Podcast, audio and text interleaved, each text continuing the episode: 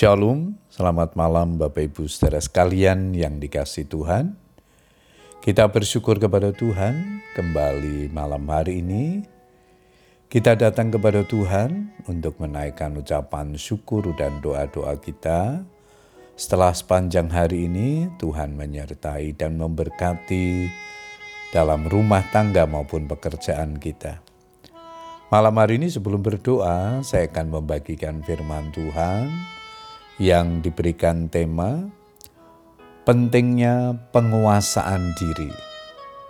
Ayat mas kita di dalam Titus 2 ayat yang ke-6. Firman Tuhan berkata demikian, Demikian juga orang-orang muda, nasihatilah mereka supaya mereka menguasai diri dalam segala hal.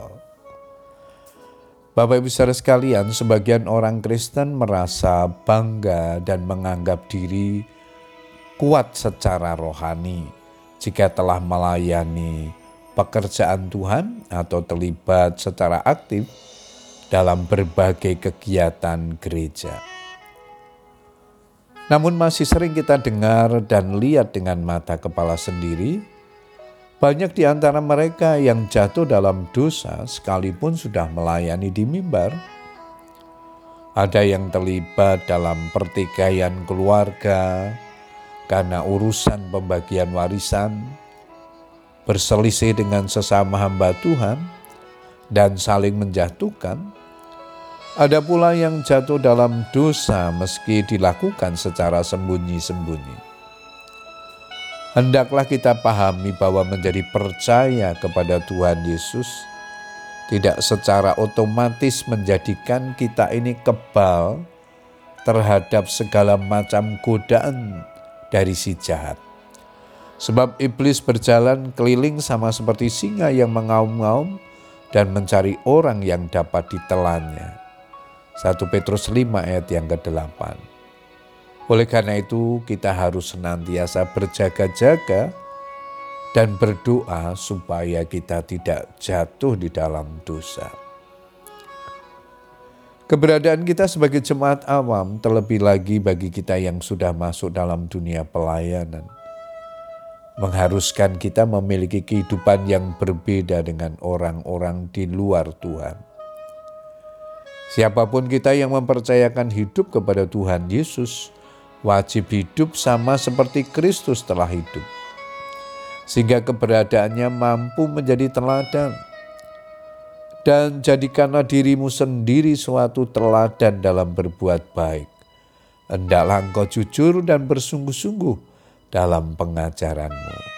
Titus 2 ayat yang ketujuh.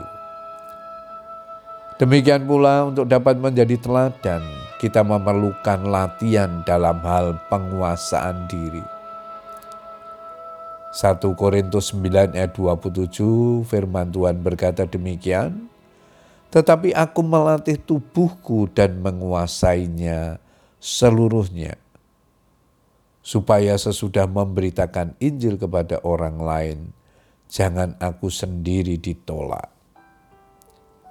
Melatih tubuh dan menguasai seluruhnya berarti berjuang untuk dapat menguasai diri dari belenggu keinginan-keinginan daging yang bertentangan dengan kehendak Tuhan. Supaya ia tidak ditolak oleh Tuhan. Bagaimana mungkin kita bisa menjadi teladan dan mampu memenangkan jiwa bagi Tuhan bila kita sendiri masih belum memiliki penguasaan diri terhadap keinginan-keinginan daging? Ada harga yang harus dibayar untuk menjadi berkat dan teladan yang baik, sehingga nama Tuhan ditinggikan dan dipermuliakan. Puji Tuhan Bapak Ibu Saudara sekalian, biarlah kebenaran firman Tuhan yang kita baca dan renungkan malam ini akan menolong kita untuk kita terus berjuang menguasai diri dalam segala keadaan. Selamat berdoa dengan keluarga kita. Tuhan Yesus memberkati.